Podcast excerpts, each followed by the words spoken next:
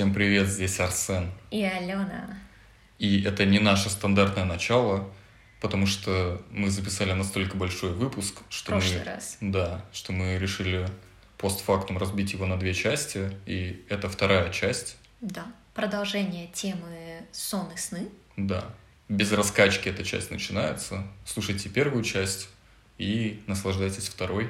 Привет вам в будущее от нас из прошлого. Да, вот Е. чудеса подкастинга. В общем, да, приятного прослушивания, надеюсь, вам понравится.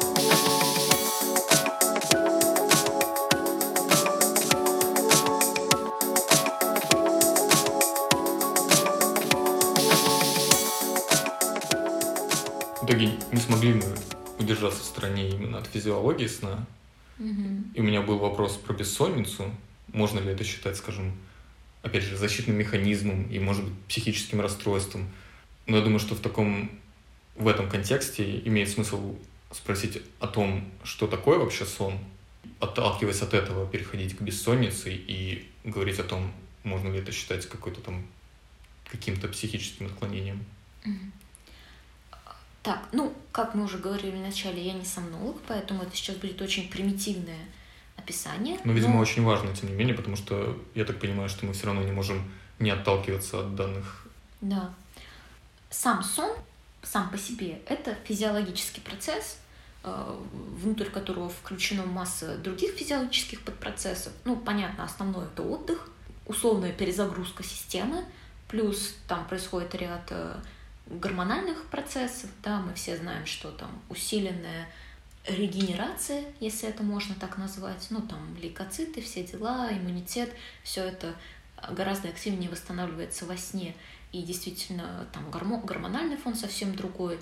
И плюс это чисто такие нейрологические процессы переработки информации, усвоения ее, там, пе- перераспределения всего вот этого. Да, все мы знаем, бывшие студенты, про то, что ну, там, после того, как что-то активно поучил, надо поспать, чтобы оно там как следует закрепилось. Если не поспать, то, ну, я имею в виду ночью. Мгм. Не так, что там 15 минут позубрил слова и сразу ложишься спать. Ну, вспоминая свою сессию, и даже не одну, что, в общем-то, были сдачи предмета, когда просто было не до сна. Понимаю, но, возможно, это было не самое. Скорее всего, но я тогда просто не знал обо всем этом. Если бы я знал, я бы, конечно, да. Я у себя, я понимаю, что я сейчас, возможно, экстраполирую свой личный опыт, но все-таки эти заявления, которые я делаю, это не мой, не только мой личный опыт, это, ну, там, общеизвестные факты. Но я их, вот, на мне они ярко демонстрировали этот эффект, что там, даже если просто прочитать какой-то текст и потом поспать, то какие гораздо более существенные отрывки оттуда будут помниться, чем если там просто прочитать этот текст и не спавши а, пойти сдавать. Мгм. Да. А, Это, в общем-то, про сами функции сна. И как бы с одной стороны а, сон — это такой процесс глобального торможения всех процессов, ну, тут торможение всей нервной системы, как центральной, так и периферической, вегетативной э, нервной системы. Это то, что связано с нашими внутренними органами, то есть пищеварение, а, замедляются мышцы, расслабляют. Ну, мы понимаем, да, все, в общем-то, как это происходит. Но при этом одновременно во время сна могут происходить, э, ну, не могут происходить, они всегда происходят, периоды усиления активности психики. И, в общем-то, это то, где мы как раз-таки переходим к вопросу сна, Мгм. точнее, сновидений. Да, вот есть сон, а есть сновидение. То есть а, сон — это физиологический процесс, а сновидение — это психические процессы, психические феномены, которые возникают на фоне сна, параллельно со сном. И это исключительно психическая деятельность, и она отличается э, там, между двумя фазами сна. Медленным сном и вот так называемым REM-стадия, стадия быстрого движения глаз, стадия парадоксального сна. Да, кстати, а почему он называется парадоксальным? Если не ошибаюсь, то потому что как бы одновременно тело спит, а психика работает очень активно в этот момент. И типа в этом парадокс. И это, кажется, та фаза, где у нас э, глазки очень быстро Да, бегают. быстрое движение глаз как раз. Вот мы ну, за ночь проходим несколько фаз такого сна. Ну, в общем-то, да, это уже очень такие известные факты. Расходимся. Что мы здесь тогда делаем? А... Вы все все знаете. Зачем вы это слушаете? А, ну и, соответственно, э, сейчас исследов... раньше было убеждение, что только на стадии быстрого сна нам снятся сны. Сейчас уже вроде как есть доказательства, что и в медленном сне нам тоже они снятся, только в меньшем количестве, и там гораздо сложнее их запомнить. Но в первую очередь э, на стадии быстрого сна. Ну и, собственно, вот про эти самые сновидения мы до этого и говорили. Возвращаясь к разговору о бессоннице, можно ли рассматривать бессонницу как какое-то психическое расстройство, что, условно говоря, как какой-то самосаботаж, что, возможно, наше подсознание не дает нам что-то обработать? Смотри, в первую очередь бессонница – это расстройство сна. Это отдельный класс э, так, болезни.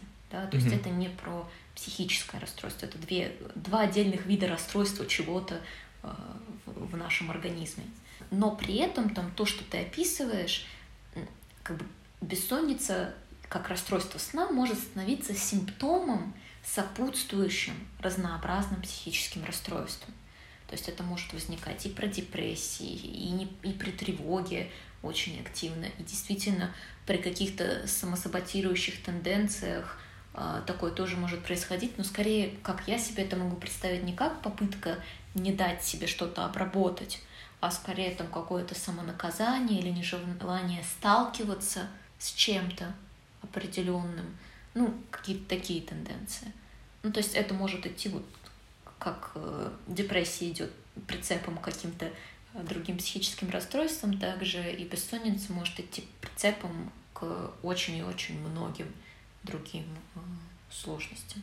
А бессонница это не только когда ты не можешь заснуть, это лишь один вариант бессонницы, это ну, в целом расстройство сна — это связанные с процессом засыпания, когда это сложно, сложно заснуть, долго не получается или вообще не получается. Это то, что называется депривация сна, я правильно понимаю? Или вообще сейчас какую-то глупость сказал? Депривация сна — это лишение сна, и она может быть как... Типа ну, внешнее какое-то? Ну, да. А. Ну, э, ну, смотри, э, например, депривация сна может быть и в силу внутренних каких-то характеристик, ну, например, у меня депрессия, тревога, я не могу спать, и тогда я э, депривирована, да, лишена сна а, за счет своих внутренних э, каких-то особенностей, но я, у меня происходит депривация сна. Но в том числе, если, например, а, ну, не знаю, мои соседи круглосуточно слушают Рамштайн, и я не могу заснуть под эти звуки. А что, тебя не убаюкивает Рамштайн? Так странно. Да, действительно. Du hast gefragt. А, и я не могу заснать, заснать, заснуть на этом фоне несколько дней подряд, то у меня тоже наступает депривация сна. Ну, то есть это просто, ну, депривация сна, лишение сна.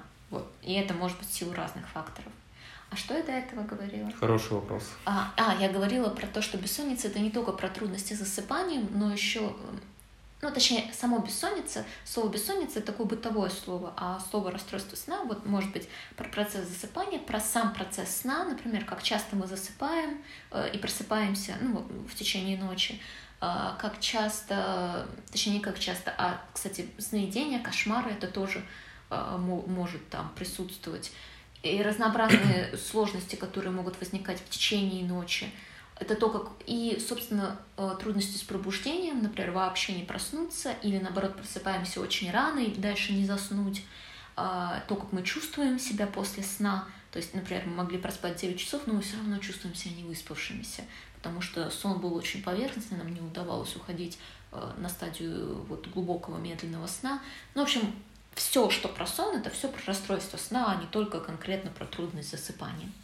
Не уверен, что этот вопрос будет понятен, вот он такой, сон — это мышление или воображение? Условно говоря, вот история с Менделеевым и его периодической таблицей, которую он якобы увидел во сне, а может быть и правда увидел, может быть это реально не байка. Просто когда мы о чем-то думаем, мы, понятно, визуализируем, то есть у нас мы видим какие-то картинки, но это именно, я думаю, можно сказать, побочный процесс мышления. А есть именно воображение, когда мы целенаправленно именно что-то себе представляем. Так вот, сон, он больше про что? Он именно больше про мышление, про какой-то анализ? Или это больше, ну, вот именно про какие-то, ну, про образы? Я бы сказала, что сны, сновидения — это отдельный психический феномен. Вот то, что ты перечисляешь, мышление, воображение, это как бы психические процессы наравне а, с памятью, вниманием, восприятием и э, всем остальным. А сновидение, оно может включать в себя многие из этих психических процессов. То есть там и память принимает участие, и мышление может принимать участие, и воображение. А если уж мы говорим об, о осознанных сновидениях, то там вообще все одновременно может а, происходить. Поэтому, на мой взгляд, это что-то, что стоит, ну, как бы отдельно и пронизывается разными психическими процессами. А осознанное сновидение это реальность какая-то? Ты можешь да. что-то на это что сказать? То есть ну, реально да, можно это... видеть осознанное сновидение да. как бы не случайно, а именно. Конечно. Хорошо. Ну, это... Для меня это было просто больше какой-то эзотерикой, что, типа, чуваки, которые там начитались Кастанеды, объелись кактусов, и давай, значит, там видеть какие-то осознанные сновидения, при этом мне казалось, что это больше, ну, они больше думают о том, что они там видят какие-то осознанные сновидения, нежели реальные. Нет, это абсолютно реальная практика, но, правда, требующая э, времени и огромных усилий. Ну, то есть это не по щелчку пальцев происходит вообще ни разу. Но это реальная практика, над этим можно работать. Э, и, в общем-то, это может быть очень интересным способом работы со своим внутренним миром, и можно больших успехов достигать. Скажу честно, я не пробовала, но ну, как бы в психологической среде это не воспринимается как последствия поедания кактусов. Это, ну, это факты. Люди этим занимаются, те, кому это интересно. Добивка про бессонницу. Что может быть в итоге причиной бессонницы? И работают ли психологи с бессонницей? И вообще работают ли именно психологи с расстройствами сна? Причиной бессонницы может быть много что. Ну, э, хорошо. Причиной расстройств сна – да, будем выражаться академично. А, и из них э, только одна группа — это психосоциальные причины. И это то, с чем работают психологи. И это условные э, там, внутриличностные конфликты, тревога, какие-то невротические тенденции. И с этим всем может работать психолог. И в, в случае, если там причины только в этом, то это будет эффективная работа. Ну а как конкретно там, ну это различные узкоспециализированные методы, я не буду сейчас перечислять, но там конкретные методики работы с конкретными причинами, которые могут приводить к сложностям со сном.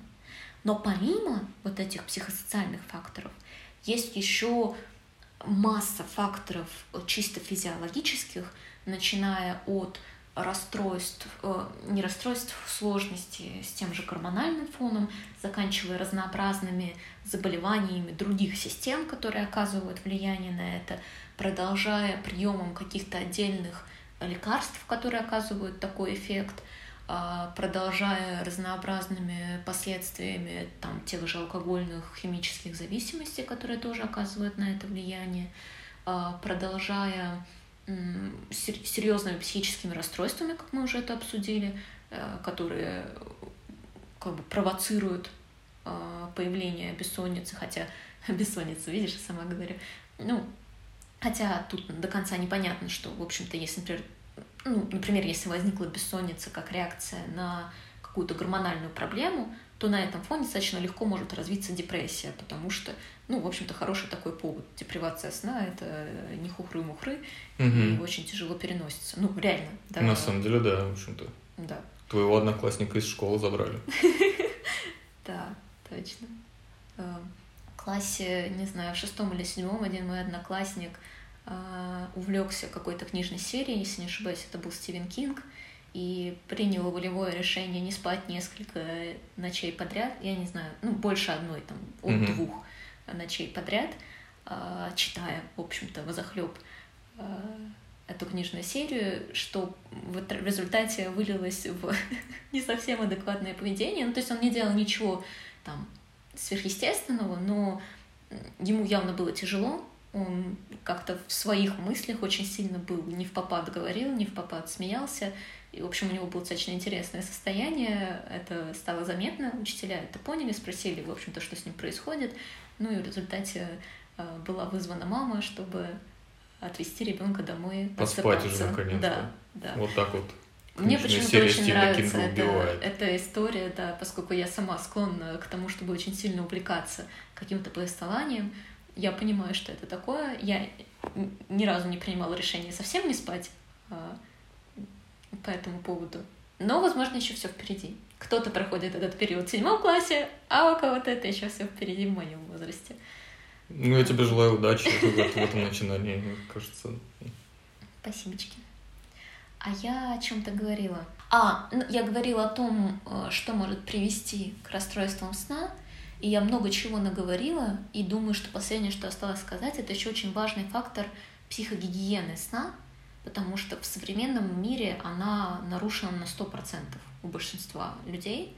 И я говорю о том, э, во сколько мы ложимся спать, где мы ложимся спать, что мы перед этим делали, э, ели, ходили и так далее, потому что все это оказывает э, влияние. Есть циркадные ритмы, ну, тоже уже очень известное понятие, но как бы не в любой момент дня нам легко заснуть.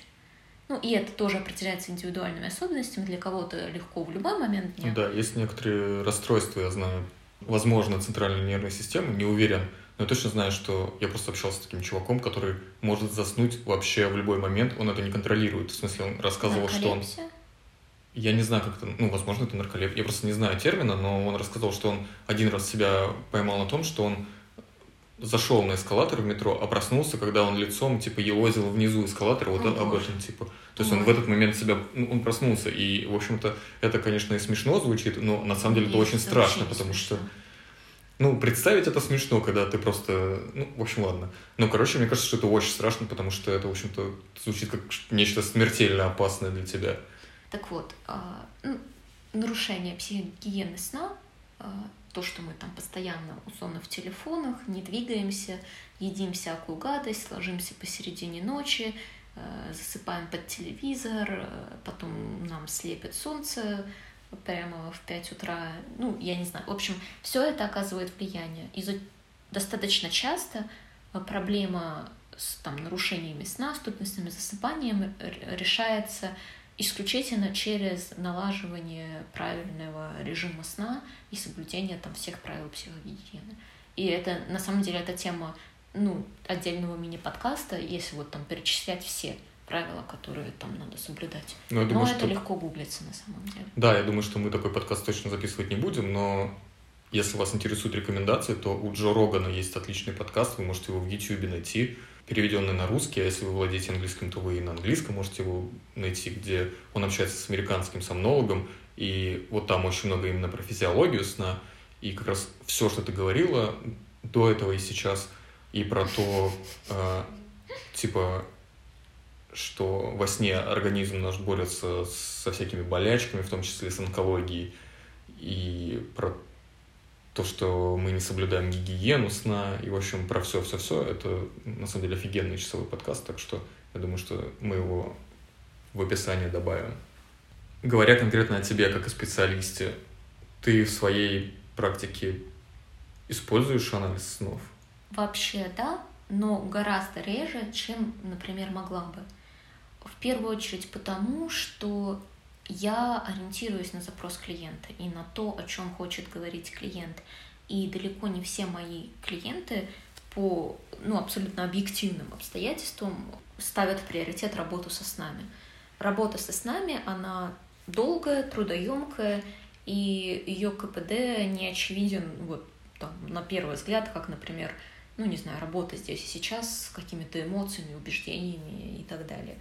Поэтому я бы сказала, что ну, в реалиях э, современной психологической обстановки в России работа с сновидениями это скорее для эстетов. Ну или для тех, кто э, там, в конкретном подходе, том же юнгианском работает, mm-hmm. где это ну, гораздо более существенная часть подхода. Ну или, или это следствие там, конкретного запроса клиента. То есть если у клиента есть повторяющийся кошмар, который его беспокоит, вероятность того, что это всплывет в терапии, гораздо выше. А если такого острого переживания на тему какого-то сна нету, то так и, в общем-то, зачем? По крайней мере, мне так кажется. Как я сказала, я следую за запросом клиента, и если клиент об этом ну, сам не поднимает тему какого-то сна, то я сама тоже эту тему не поднимаю. Просто я встречал мнение, пока готовился, дескать, плох тот психотерапевт, который целенаправленно не работает со сновидениями своего клиента, что даже если сам клиент не делает такого запроса, то тем не менее сам специалист лишается очень много информации, вот типа из подсознания клиента, которая мешает ему в итоге, ну, незнание вот этой информации в итоге мешает ему полноценно помогать клиенту. Что ты на этот счет скажешь? Но я бы сказала, что здесь есть очень большая обусловленность подходом и форматом работы. То есть, если мы говорим о психоанализе, который идет 5 лет, то он, безусловно, ну, как бы дает пространство для того, чтобы тратить время на разбор сновидений. В таком случае, ну, как я уже сказала, действительно очень богатый источник знания о себе, материала для работы и так далее. Но я, например, работаю в краткосрочном консультировании. То есть это даже не психотерапия, это консультирование, mm-hmm. еще и краткосрочное. И если из там, тех там нет пяти часов, того, чтобы... которые я mm-hmm. вообще провожу со своим клиентом, я хотя бы час потрачу на разбор какого-то сновидения, а достаточно сложно полноценно на самом деле разобрать сновидение за час. Нужно больше времени. Вот еще такой момент. Если специалист все-таки берется за интерпретацию снов, корректно ли с самого первого сеанса, по сути, не зная еще своего клиента, браться за интерпретацию его снов? То есть можно ли интерпретировать сны по шаблону или обязательно нужно знать предысторию клиента, чтобы корректно разбираться в том, что он тебе рассказывает? Ну, это зависит опять-таки от подхода. Как я понимаю, вот в гештальте, например, не настолько ключевое значение имеет предыстория и, ну, в целом картина фоновое э, сновидение, хотя все равно имеет значение. Но там, например, ну, в юнгианском подходе она имеет ключевое значение, то есть надо понимать контекст. И я скорее, ну не скорее, я точно считаю, что надо точно знать контекст, потому что это очень сильно определяет то, как мы будем трактовать те или иные, даже если мы говорим о каких-то символах, да, архетипах, то все равно контекст определяет то, как именно мы их будем трактовать. Ну, условно, например, полет во сне у одного человека с одной историей будет значить одно, у другого человека с другой историей значит, будет значить другое. А глобально это не значит, что он растет? Ну, это что-то... Из рекламы начала нулевых. Например, да. Я не понимаю, какой а, ты, ты делаешь ну, типа, бабушка, я опять летала во сне. Летаешь, значит, растешь, говорила она ему, и это вроде как реклама растишки. Ага. Но это не точно. Да, я... Мне было невдомек, что, возможно, не все, кто слушает этот подкаст, такие старперы, как я, и помнят всякую хрень. Ну, я такой старпер, как ты, но я не помню, к сожалению, эту рекламу. Но да, там если летаешь во сне, значит растешь. Летают во сне дети, значит, типа ты вот э, либо молод душой, либо склонен к инфантильности, или если ты летаешь во сне, значит, это про завышенную самооценку, или если ты летаешь во сне, значит, это побег от проблем. Тут вот, ну, можно вот такие, да, э, накидать э, базовые интерпретации, но они не будут верными. Они могут быть верны в каком-то одном конкретном случае. Но это могут быть совершенно разные интерпретации, даже у одного и того же человека несколько снов с одним и тем же элементом могут быть, ну, на самом деле, по-разному трактоваться. И поэтому индивидуальный контекст, на мой взгляд, очень важно понимать. И у меня даже в какой-то момент э, была такая крамольная мысль ввести ну, в Инстаграме рубрику толкования снов, чтобы мне присылали сны, угу. и я давала какие-то по ним ну, такие ответы э, в духе толкования. И я все пыталась подумать, как это можно сделать, учитывая, ну, вот этот фактор личного контекста, но я не смогла. Ну, то есть просто не придумать, потому что понимаю, что, ну, единственное, что я могу выдать, это типа подумайте, что значит вот это, подумайте, что значит вот это. Ну, и я понимаю, что... Что проанализируйте сами, короче. Да, да, что для меня-то, я-то понимаю ценность этих вопросов, но для человека с той стороны, не имеющего там какого-то соответствующего опыта и понимания этих э, процессов, э, ну, это просто будет выглядеть как, ну, условная насмешка, что э, я говорю, пойди туда, не знаю куда, сделай то, не знаю что, и вот еще будь мне благодарен за то, что я тебе э, на это ответил. Поэтому ну, я не знаю, может быть, кто-то из наших слушателей придумает э, какой-то способ, э, как это можно делать э, в рамках переписки Инстаграма, но для меня это пока что загадка. Хотя, мне кажется, тема была бы интересная. А вот если ты приходишь к специалисту, ты как клиент, и он прям настаивает на том, чтобы ты прям рассказывал ему свои сны, прям записывал, рассказывал. Ты самостоятельно, ну, как бы у тебя нет запроса такого, что ты в этих снах ничего для себя не видишь. Нужно ли сказать об этом специалисту, что давайте мы не будем этой, этим заниматься, потому что я не хочу?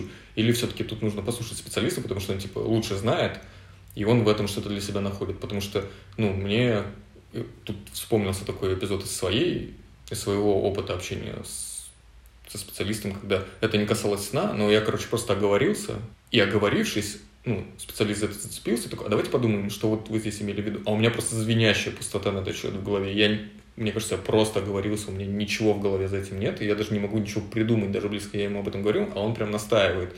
Так вот, если в ситуации со сновидениями такая же история, что делать клиенту? Ну, во-первых, клиент всегда имеет право заявлять о том, что что-то не хочется делать, угу. о том, что что-то не нравится, неинтересно, это сто процентов. То есть просто терпеть и мучиться в рамках психотерапии точно не надо никогда. Это наоборот пространство, где, ну, там, скорее надо проявлять открытость, искренность, там, как-то, ну, вот все про это. А при этом ну, бывают такие ситуации, когда у клиента работает сопротивление, и он, например, отвергает какое-то задание э, психотерапевта, психолога из-за этого сопротивления, а не потому, что оно реально не полезно. И ну, я бы сказала, что, это, что здесь надо искать какой-то какую-то точку соприкосновения, то есть говорить об этом, угу. но при этом оставлять какое-то пространство для ну, открытости, Э, для мнения специалиста, что попробовать прислушаться. И ну, там скорее так, что если прям яркое сопротивление, то есть вот прям яркое «нет, я не хочу это делать», то вот скорее всего это про сопротивление. А если это такое, ну, спокойно, то есть, ну, мне это не интересно, mm-hmm. мне не очень хочется на это тратить время, но там, если вы готовы, хотите, ну, там, считаете нужным, ну окей, я могу это поделать, то в таком случае это, скорее всего, э, не про сопротивление, а про то, что там реально, ну, вероятно, специалист тоже может ошибаться в плане актуальности, а может не ошибаться, это может быть просто, ну, какой-то частью подхода, да, ну, например, того же юнгианства, ну, какой-то обязательным атрибутом, угу. который может, ну, там, именно с тобой не калиброваться, с твоими интересами и потребностями. И ну, тут уже каждый специалист для себя решает, как он эту ситуацию, да, разрулит. А, но я скорее в эти моменты выбираю прислушаться к клиенту. Я искренне считаю, что через насилие, через то, что я буду додавливать, я ничего хорошего не добьюсь.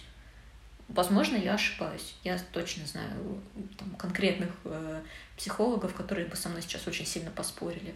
Но это вот моя позиция, например. Ты уже упоминала про то, что можно научиться осознанным сновидениям. Опять же, есть история про то, что ну, важно и нужно записывать свои сны при работе с ними. Вопрос в том, какие вообще есть техники работы со сном и ну, что ты можешь посоветовать, какие упражнения. Шаг номер один — это записывать сны. То есть пока вы не запишете сном, работа со сном невозможна. Угу. Потому что, опять-таки, они легко ускользают, забываются, нужен какой-то их материальное воплощение. Подойдет ли подкаст, собственный, в котором ты записываешь свои сны? Возможно, но мое субъективное мнение, что все-таки проще работать с письменным. Спасибо за серьезный ответ. А я просто вспомнила, мне кажется, я где-то видела подкаст, где, который состоит из записи снов. Блин, сейчас столько подкастов, что я на самом деле не удивлюсь. В общем, первый шаг мы записываем сон. А дальше есть а, разные методы из разных школ, которые я сейчас, ну, примерно перечислю, что можно делать. Но весь их смысл в умении прислушиваться к этому сну, умении прислушиваться к себе и к своим субъективным, к своему субъективному восприятию того, о чем этот сон. И здесь главный принцип. Если откликается, значит это что-то, что заслуживает вашего внимания – если вы такие, ну, может, это про это, может, про это, а может, про это, то вот последнее mm-hmm. это то, про что оно скорее всего. Ну или, по крайней мере, это то, что для вас важно, и то, на что в любом случае надо обратить внимание. А дальше, ну, конкретные техники. Например, вы записали, и дальше вот юнгианский такой подход. Вы начинаете выписывать, какие у вас есть те же ассоциации, но вот не как у Фрейда это было цепочкой, да, вы переходите вглубь, а все к изначальному образу. Причем можно выделить несколько таких важных объектов в этом сне. Мгм. Ну, условно, вот в моем в этом воображаемом сне есть я, есть ты, есть диван, есть телефон, есть кот. И дальше э, я могу выписывать, а что мне напоминает каждый из этих объектов в плане моей личной жизни, в плане, например, э, моей семьи, и в плане вот в таком э, архетипическом, в плане мифов, что мне это напоминает. Да, может быть, этот кот напоминает мне э, Собаку. Да, например, собаку. Не знаю, змея-искусителя. Потому что вот он такой изогнутый. Ну, например, да. И дальше можно смотреть, что из этих образов складывается вместе. Какое оно вызывает у меня ассоциацию. Мне кажется, какая-то мысль за этим может стоять, какая идея. Что может, какое может быть побуждение, которое может расти из этого сна. Что мне надо сделать какая у меня есть проблема, что я хочу изменить и так далее, и так далее.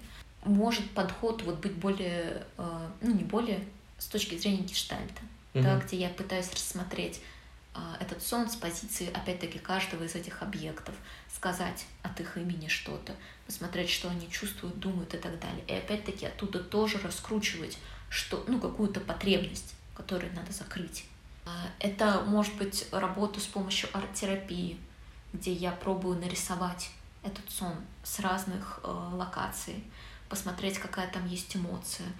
И снова, ну, в общем-то, тоже про эти же, про эмоции, ассоциации, про образы. То есть в глобальном плане нужно понять, про что метафора сна, Мгм. про какую потребность, про какую идею, про какое чувство, про какую мысль. И что в связи с этим я могу сделать в своей реальной жизни. Вот так. Это очень обобщенное, очень упрощенное понимание, но, на мой взгляд, для самостоятельной работы на первых порах этого достаточно. Ну, и в целом, самостоятельная работа тут возможна. Не то, чтобы обязательно нужен специалист рядом, проводник такой. Ну, со специалистом, как правило, бывает легче, но, на мой взгляд, абсолютно реально и возможно, и, возможно, зачастую даже более эффективно, потому что нет риска э, внедрения чужих проекций. Мгм. Вот так я бы сказала. Конечно, э, профессиональный специалист по работе со снами, он не допустит того, чтобы его проекции туда проникли.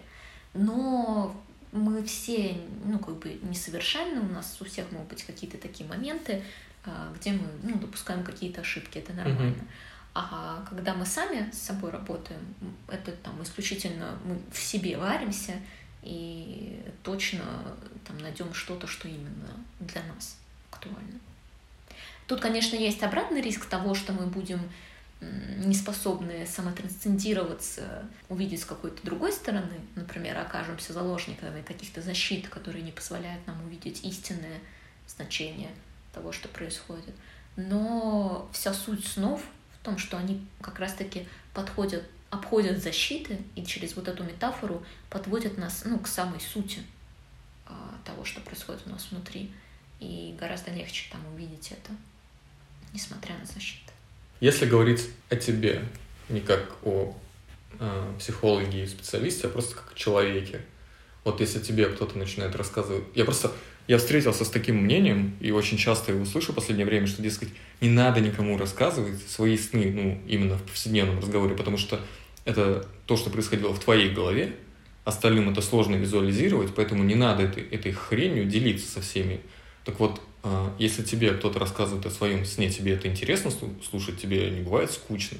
Ну, это зависит от того, кто мне это рассказывает. Если мне это Ну, я имею в виду просто как глобальная концепция. Ну, понятно, что о скучном сне, если скучно рассказывает скучный человек, это будет неудивительно скучно. А, ну, я имею в виду в целом, если глобально у тебя нет какого-то раздражения на этот счет. Ну, у меня нет. Ну, если это мой близкий человек, то мне в любом случае интересно услышать, что происходит внутри моего близкого человека. Даже если это, ну, что-то не очень содержательное. Но понятно, если мне просто, ну, я не знаю...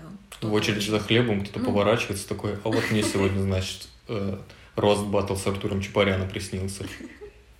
Ну, вряд ли мой уровень интереса будет таким же, как с тобой, например.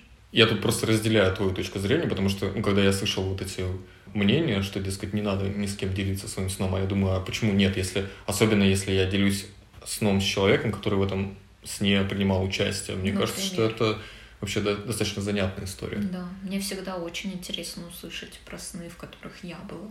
Поскольку мы уже точно в финале нашего подкаста, я думаю, это то, тот момент, когда мы можем давать какие-то рекомендации, книги, фильмы, другие подкасты. Ты вот э, что посоветуешь почитать, посмотреть, послушать? С книгами здесь достаточно сложно, потому что, ну, во-первых, я не все читала, что существует на эту тему. Во-вторых, из того, что я читала, мне не все понравилось. А, поэтому порекомендую одну книгу, которую я наполовину читала, и мне пока вот то, что я прочитала, было интересно, uh-huh. и одну другую, которую я не читала, но которая потенциально должна быть хорошей. А, начну с конца. Та, которую я не читала, но которая должна быть потенциально хорошей, это некий Вейн, и книга называется «Сон», двоеточие, «Тайные парадоксы». И там есть и про психофизиологию, и про сами сны, и про то, как с ними можно работать, тоже какая-то практика должна быть. Ну, по отзывам, это хорошая книга. И то, что я начала читать сама, это немножко другое. Это Миндел, ученик создателя сновидений. И там это отдельный подход к работе со снами, и он на самом деле немножко другой.